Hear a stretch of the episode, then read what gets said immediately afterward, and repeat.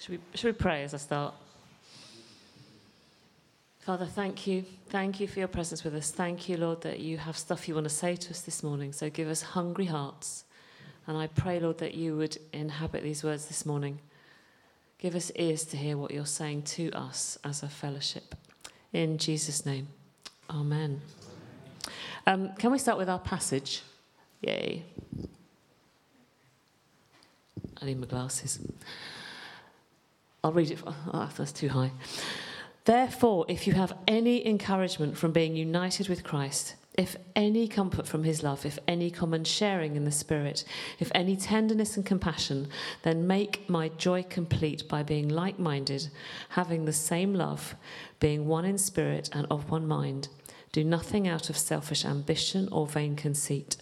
Rather, in humility, value others above yourselves, not looking to your own interests, but each of you to the interests of others.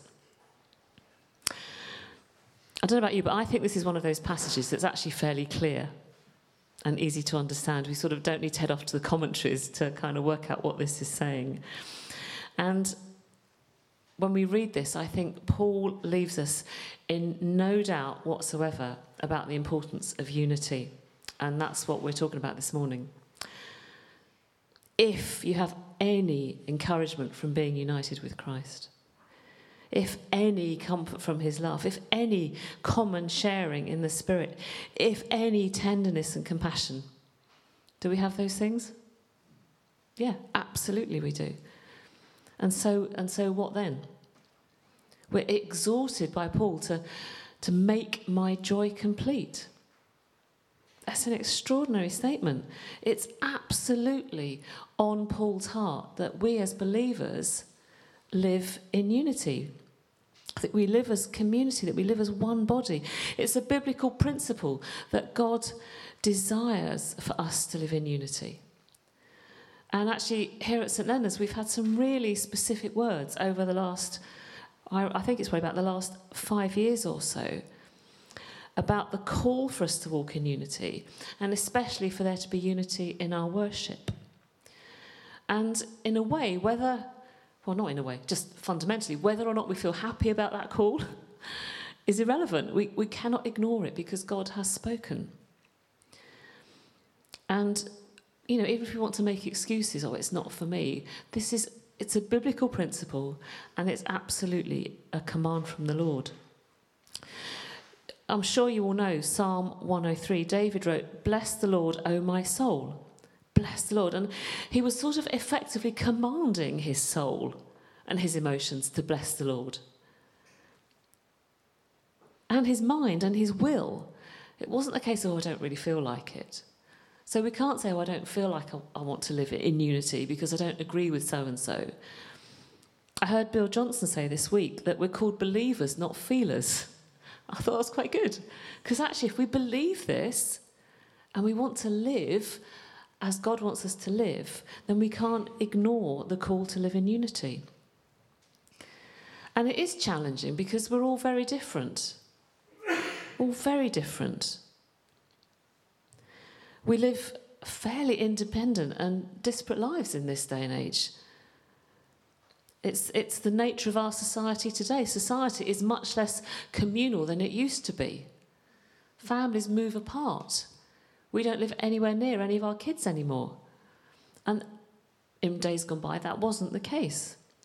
And our culture, I would say, is actually hyper-individualistic.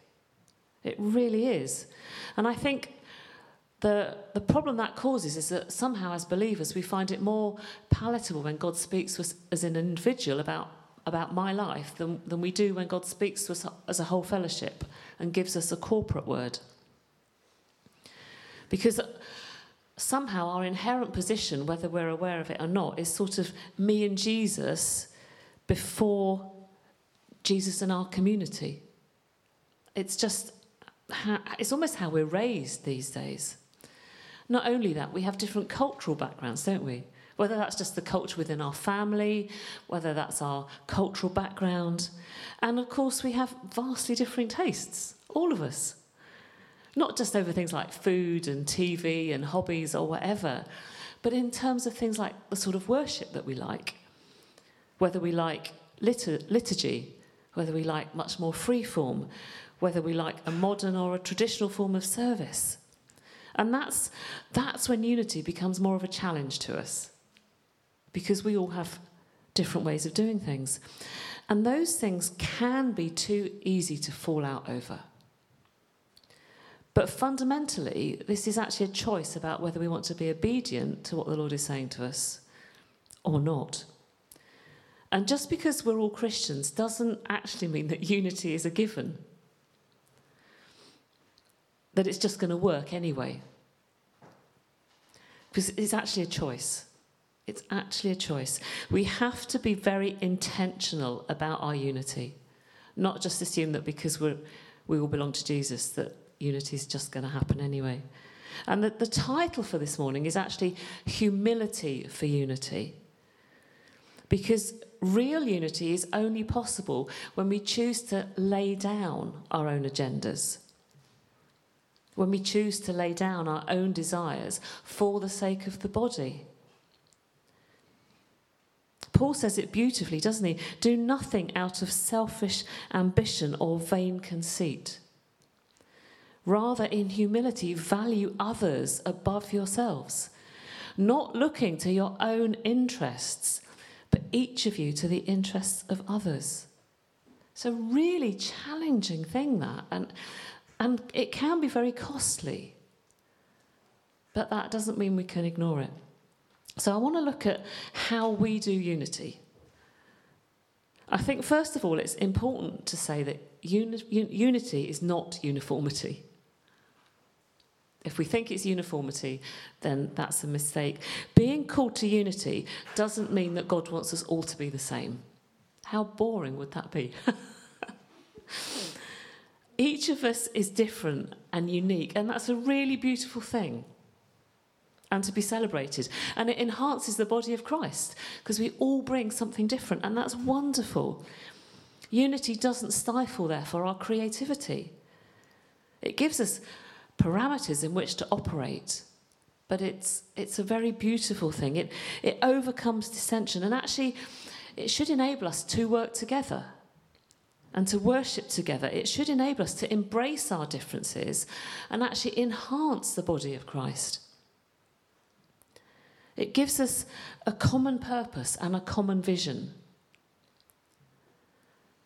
Psalm one thirty-three verse one says, "How good and pleasant it is when brothers live together in unity. It is like precious oil poured on the head, running down the beard, running down Aaron's beard, down upon the collar of his robes. It is, it is as if the dew of Hermon were falling on Mount Zion." Unity is really highly valued in the kingdom. It's a very, very precious thing, and it's something that we need to take seriously. And when God speaks to us, as he has about this, and as he does through Scripture, it's to, it's to shape us, it's to call us into new places, and it's always for our good. It's always for our good. And so we should be encouraged that God is calling us to be intentional about our unity. It's a, it's a fantastic thing. And a couple of months back, I preached on unity at Encounter, and so I look back at a lot of the prophetic words that God has given to us over the last five years or so. And God has been speaking to us as a fellowship about the centrality of unity within the life of Saint Leonard's. Our call to unity, it's not on the whim of the leadership. It really isn't. It's not a nice idea. It's not an option for those of us who are particularly keen. And I genuinely believe that the Lord is commanding us to be in a place of unity with one another in order for us to see breakthrough in the battles that we're facing. And we know that there are many of those. And I believe as we, as we choose to be intentional about our unity, we will see the favour of the Lord as we move forward together. It's in God's nature. But if we don't heed what God is saying, we become hearers of the word and not doers. And I don't want to be in that place, you know? The very worst thing is to, to understand God's word, but not to act on it, because then we're being resistant to the Holy Spirit. Just like the Pharisees, actually. I read, I read this quote this week from A W Tozer. He said, "Whenever you hear God's word, you will either go in the direction you are moved, or you will just wait. If you wait, you will find that the next time you hear the truth, it will not move you quite as much. The next time it will move you less, and the time will come when that truth will not move you at all." And I thought, oh my goodness, that's so true. And to be honest, I have experienced that in my life. When I've somehow chosen not to be obedient to the call of God in that moment, it, it dulls what we're hearing. And so we need to be really, I think we need to be really honest with ourselves and with what and with the Lord about whether we're walking in obedience to him or not. Are we trying to compromise because we don't actually like what he's saying? Because that kind of unity in worship is uncomfortable? Because if we are, I'm afraid to say it's actually rebellion. That we can't call it anything else. And that's, that is a really dangerous place to be. There's no neutral ground. There's no sitting on the fence hoping that this season's going to pass, because it's not. We we either obey or we rebel, end of. And that's that is a massive challenge to us. Because one thing that church is not is a is a Christian club where we go to feel happier for ourselves. It's it's not just for our moral improvement or spiritual improvement. If that's why we're going, if we're going, if I'm coming for me, I've got it wrong. Of course, God wants to bless us and speak to us and challenge us and move us and encourage us. He, he always will. But church is not meant to be a comfortable place where I come to improve my life. It's a different emphasis. God's desire is that we live for him, not for ourselves. And so his words to us will pull us into a place where our lives glorify him. That's his intention. God's word's never been comfortable. If we're comfortable, then I think we need to examine our lives and say, okay, Lord, why am I not hearing where you're challenging me? Because none of us are perfect. We've all got places where God wants to change us and transform us, because he loves us too much to leave us where we are. That's not to say we, we're supposed to feel uncomfortable all the time. Of course not. God wants to bless us, but he doesn't want us to be stagnant. He doesn't want us to be stationary and not moving forward. And I think that Christianity, which is self-focused, is simply religion in the end. I, I quoted this when I preached on unity a few weeks ago, but I think it's worth saying again. I, f- I came across this. It said that it's, I, I can't remember who said it, so I can't attribute it. It's not me, but it's just really good. The U K hasn't rejected true Christianity. It's rejected self-serving religion, because that's all much of the church has been offering. It's a, it's a really telling statement. And I think so many people see the religiosity and they're not drawn in by the love of Jesus. We want to draw our local community in because they see Jesus in us and they're attracted to that. And so I think the Lord wants us to boot out religion at every possibility. So we, if we come to church for nice worship that makes us feel comfortable or somehow for a top-up, that means I'm coming for me and not for God. We come because we want to serve the Lord. It's, it's all about him. Our worship is for him. We're here to give God the worship he likes, not the worship we like. And that's why we need to allow the Lord to speak into us as a community and allow him to shape us as a body in the way that he wants. Allow him to lead us into new places. And it's a challenge because, of course, we all have our own personal preferences. Of course we do. Some of us love modern worship. Some of us love the fantastic old hymns. Some of us like a church that looks like this with these pews. Some of us would prefer nice, comfy seats. But actually, those things don't matter. The important thing is that we come to worship together as one body, laying aside our preferences and choosing unity over what, what we want. I mean, if you think about the church as described in the book of Acts, you see a church consciously choosing unity within the body as a way of life.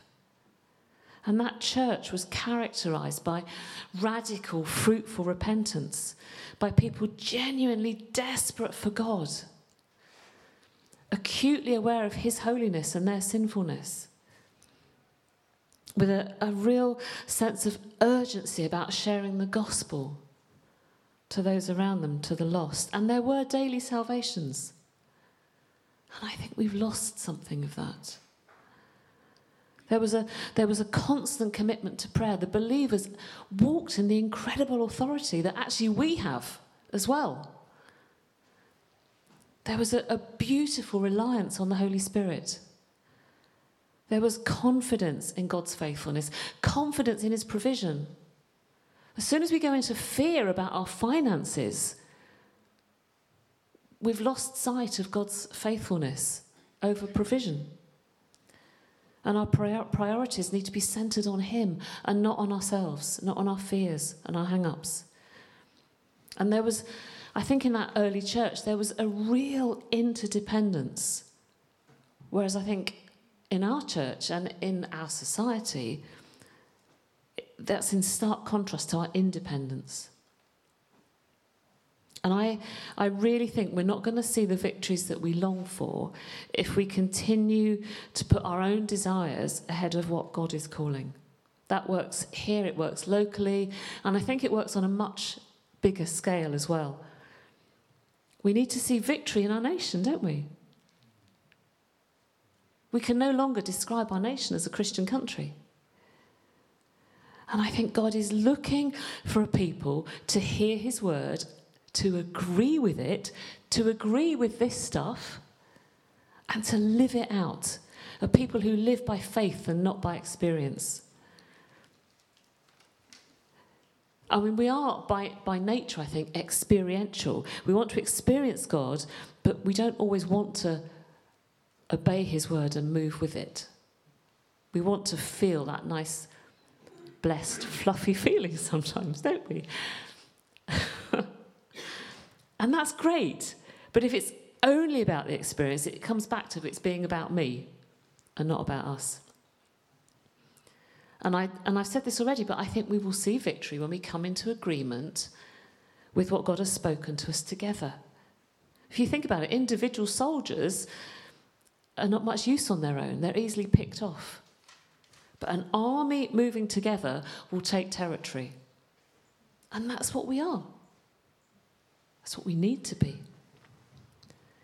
And so I think for some of us, this, I include myself, this requires a whole mindset change, actually, to, to really get hold of and understand how important unity is. To hear and to declare and to move together as one body. Because we, God wants us to be a powerful, a powerful people group in his kingdom. And so if we want to take ground, we need to stop operating entirely as individuals. If we, if we focus on ourselves, if, if I focus on me and you focus on you, we'll go around in circles, we'll get annoyed with each other because we'll, our disagreements will come to the fore, we'll lose the sight of the common vision. And because we all have our different opinions, we'll end up somehow fighting each other rather than fighting the enemy. When we move together, doing, doing nothing out of selfish ambition. And when it says nothing, it means nothing out of selfish ambition or selfish motive. When we do that, we move in together behind God's word and we go into new places. We'll see new victories. We'll fight real battles with the real enemy. And so when I say this is life and death stuff, I really mean this is life and death stuff.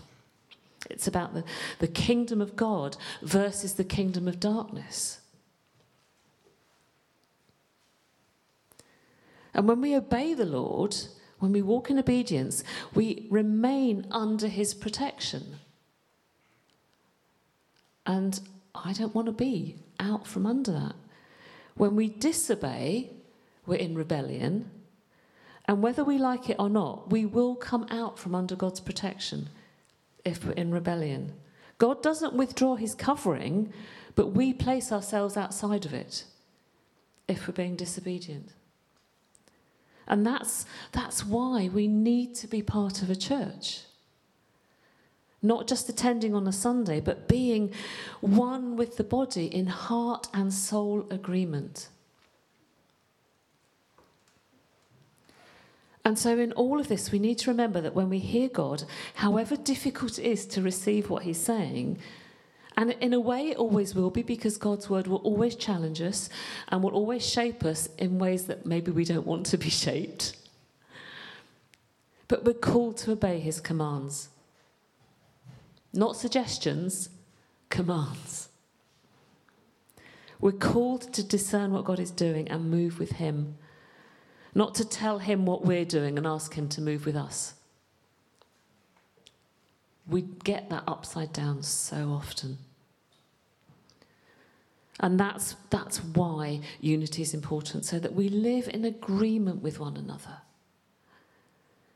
Because where there is agreement, the Lord will move in power. And sometimes when we pray and we don't see heaven move in the way that we might want, I think it's it's sometimes because we are living independent, self-sufficient lives. And we're not hearing fully what God is saying because we're placing ourselves outside of that one body place. So that's our call. That is our call. To position ourselves in submission to God, both individually and corporately, and to come in obedience to his word to us. And his word to us is to worship in unity together. There's, there's never any place to say, yes, I love Jesus, but I'm going to do it my way. Those two things cannot go together, however challenging it is. And I've said this, I've said this many times, but I believe this is really true, that the call on all of us, on every Christian on the planet, actually, is to be part of the body first and an individual second. It's very countercultural, but I, I really believe that we will see more of God's kingdom come when we choose obedience over and above personal preference, when we choose unity over me first. Amen.